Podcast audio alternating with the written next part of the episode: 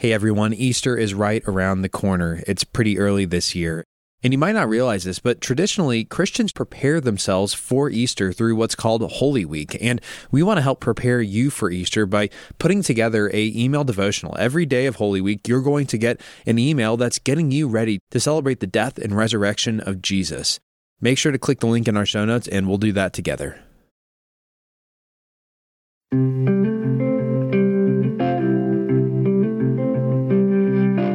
Welcome to 10 Minute Bible Talks, where we connect the Bible to your life and the time it takes to get to work. I'm Patrick Miller. And I'm Keith Simon. Right now, we're working through the story of David's life found in 1st and 2nd Samuel. So, we're excited because today we're starting a new series on the life of David in 1st and 2nd Samuel. So, let's just start here. Why should people be excited to learn about David? My wife's taking these classes from Covenant Seminary in St. Louis, so she had the opportunity to go to Israel with some professors and other students a few months ago. And one of the cool things she told me concerned this one archaeological dig that people were working on, kind of going through all the layers of civilization, trying to find archaeological evidence for how, how these civilizations were put together. And you've got to understand that for a long time, critical scholars, kind of unbelieving scholars, have said that David was not a real person. And to be frank, there wasn't a lot of archaeological evidence pretty much none that supported him as being real. But they're getting ready to close this one site down, and one of the last things the guy does is he he turns over one more rock, and underneath that rock he finds an inscription that says "House of David." And you can imagine that everything changed then. They weren't closing anything down, but digging further. And since that time, there has been all kinds of historical and archaeological evidence to show that David was a a real person, that what we read in the Bible actually happened in history. And so it kind of helps to get some historical context of what was happening in the life of David. Yeah, so David lived about 1,000 years before the time of Jesus. He grew up in Bethlehem, a town that most of us are familiar with from the Christmas stories, Jesus' birth. But he's living in a time period around 1050 BC. And it's at that time that a guy named Saul becomes the first king in Israel. And we're going to talk more about Saul in the podcast, but he's a very mixed bag. And in the end, he turns out to be just a pretty terrible king. And that's why God decides I need to choose someone after my own heart. I need to choose David. Now, when we think about David, we tend to lionize him. We tend to think about some guy who was a powerful king of a powerful nation in the ancient world. And really, none of those things are true at all. David grew up in Bethlehem, which was a no name backwater town. No one cared about Bethlehem. And he grew up as the youngest son in a no name clan. I mean, his dad wasn't even important enough to be an elder in the town. And so David is the last person you would expect God to pick as his king. But that's exactly what God does. And so when we imagine him, we need to be careful. We, we can't imagine some superpower king. I mean, again, Israel, it's not a super important country. It's not even that big. Uh, why, why Israel matters is because it sits between two important nations. Up to the north, you have Assyria, and, and to the south, you have Egypt. And so Israel's just a land bridge, a, a way of getting from one place to another. It's kind of like, you know, a pit stop on the highway. No one cares about Israel, but you need it to get from one place to the next. And so when you think about David, you need to think about him ruling in that area, in a region which is about the size of New Jersey. It's pretty small. That takes maybe an hour to two hours to, to get from northernmost point to southernmost point if you're in a fast car on a good highway. So that's the kind of historical and cultural context of David.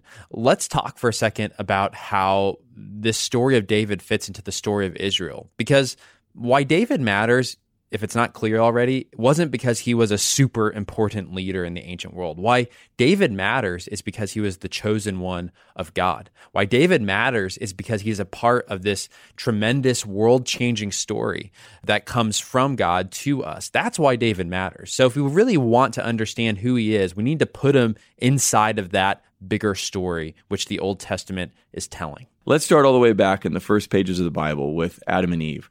God created them in his image. And what that means is that God created them to rule or to subdue the earth. He created them to partner with God in cultivating the world that God had created. Now, let's be clear, they were underneath God's authority. They were vice regents. They were to rule, but in a way that submitted to God and his authority in their life and in the world.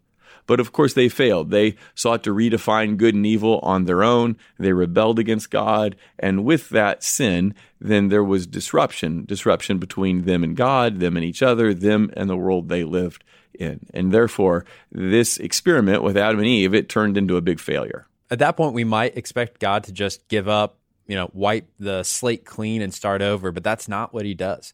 Instead, God commits himself to humanity and to the rest of creation, and he comes up with what actually seems like a really crazy rescue plan because he chooses two elderly people who have not been able to have children their whole lives. And he says, Hey, through you guys, I'm going to create a nation. And through that nation, I'm going to bless all of the nations. I'm going to do what I always intended to do with this world. I'm going to fill it with my love, justice, and mercy. And I'm going to do it through your family.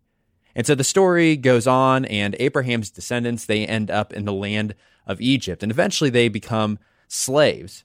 But God, He's not okay with this. They cry out and He rescues them from Pharaoh. And there's all kinds of crazy stories of plagues and seas parting and God's glory coming onto a mountain. But here's the main point God takes them out of Egypt so that He can become their king. And He says, Hey, I'm not the only king here, by the way. You guys are going to become a kingdom of priests, a kingdom of servants. And so, in some ways, Israel now is kind of like a reboot on Adam and Eve. Just like Adam and Eve were called to be rulers and servants in the Garden of Eden, so it goes with Israel. But also, just like with Adam and Eve, things don't go so hot. That leads us into the book of Judges, which is one of my favorite books because it shows us what life is like when you reject God.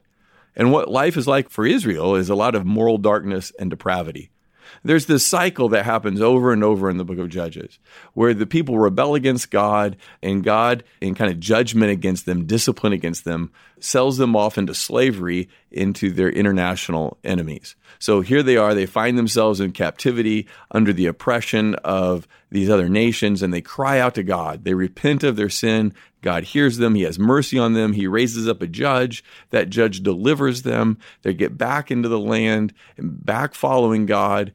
And then the same cycle repeats because the people fall away from God. They fall back into sin. They go back into captivity into other nations. And, so the, the nations around them are, are kicking their butt. Israel is supposed to be a light to the nations. It turns out that the other nations keep taking them captive. And we're told that all of this is done because this is God's discipline and judgment against sin. And, and so Israel, they cry out for a king. They want a king. But unfortunately, they want a king like the other nations have. They want a king that will make them prosperous and defend them and keep them out of slavery and captivity. They don't want the kind of king that God wants for them. Yeah, exactly. And, and so when they cry out for this king that they want, it, it's a really sad point in the story for two reasons. One, because God was already their king. You know, they didn't just have any king, they had the living God as their king. They say, Sorry, you're not doing a great job of this. We'd like someone else. But the other reason why it's sad is because God had an idea of what their king could be. In the book of Deuteronomy, we read God's ideal vision of a king. And rather than reading it here, let, let me try to summarize it. The ideal king was, on the one hand, supposed to be the ideal Israelite. He was obedient to God, he worshiped God. Uh, but he was also supposed to be someone who could represent God's rule to the nations. He was supposed to be a kind of living image of God. So when people looked at Israel's king, they're going to say, wow, if he's like that, what's his God like?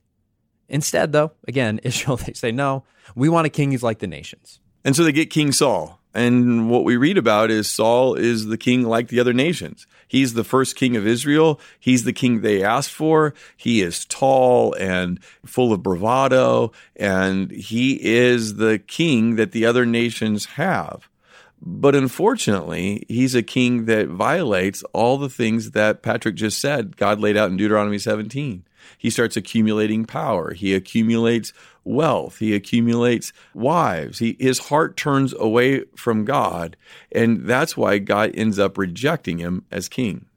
And so once God's rejected Saul, what's he going to do? Is he going to say, hey, no more kingship, kingship's over, I'm going to be the ruler again? Well, the answer is no. God says, okay, you guys want a king, and I have a plan for a king, but it's going to be a king who's after my own heart, a king who's actually living in my image, someone who can be a ruler and a servant. And the person he picks, of course, is David. And that's where our story picks up.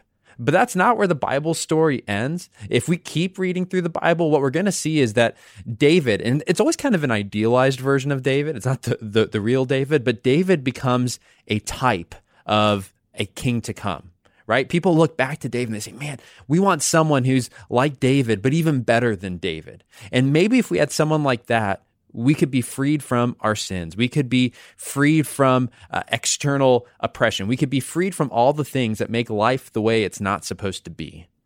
And that, of course, takes us to Jesus. Jesus is, to quote a famous hymn, Great David's greater son. He is the one who is the true king, the one who is the true image of God, the one who is not just a ruler, but who is the true servant who lays down his life for those who love him. And so when we read about David, we're going to see he's a mixed bag, he's a mixed character, but at his best, he points us forward to Jesus.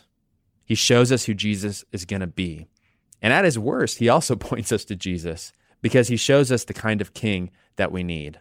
As we go through the story of the Bible, I, I hope you see grace everywhere.